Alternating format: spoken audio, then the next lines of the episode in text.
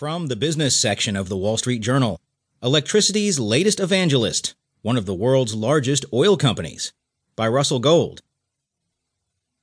France's Total SA, one of the world's largest oil companies, sent its top executives to Silicon Valley last summer, where they met with tech investors and futurists. At Tesla Inc.'s Bay Area factory, a Total executive tweeted a photo of a gleaming red Model S, an electric car that burns no oil products at all. The trip was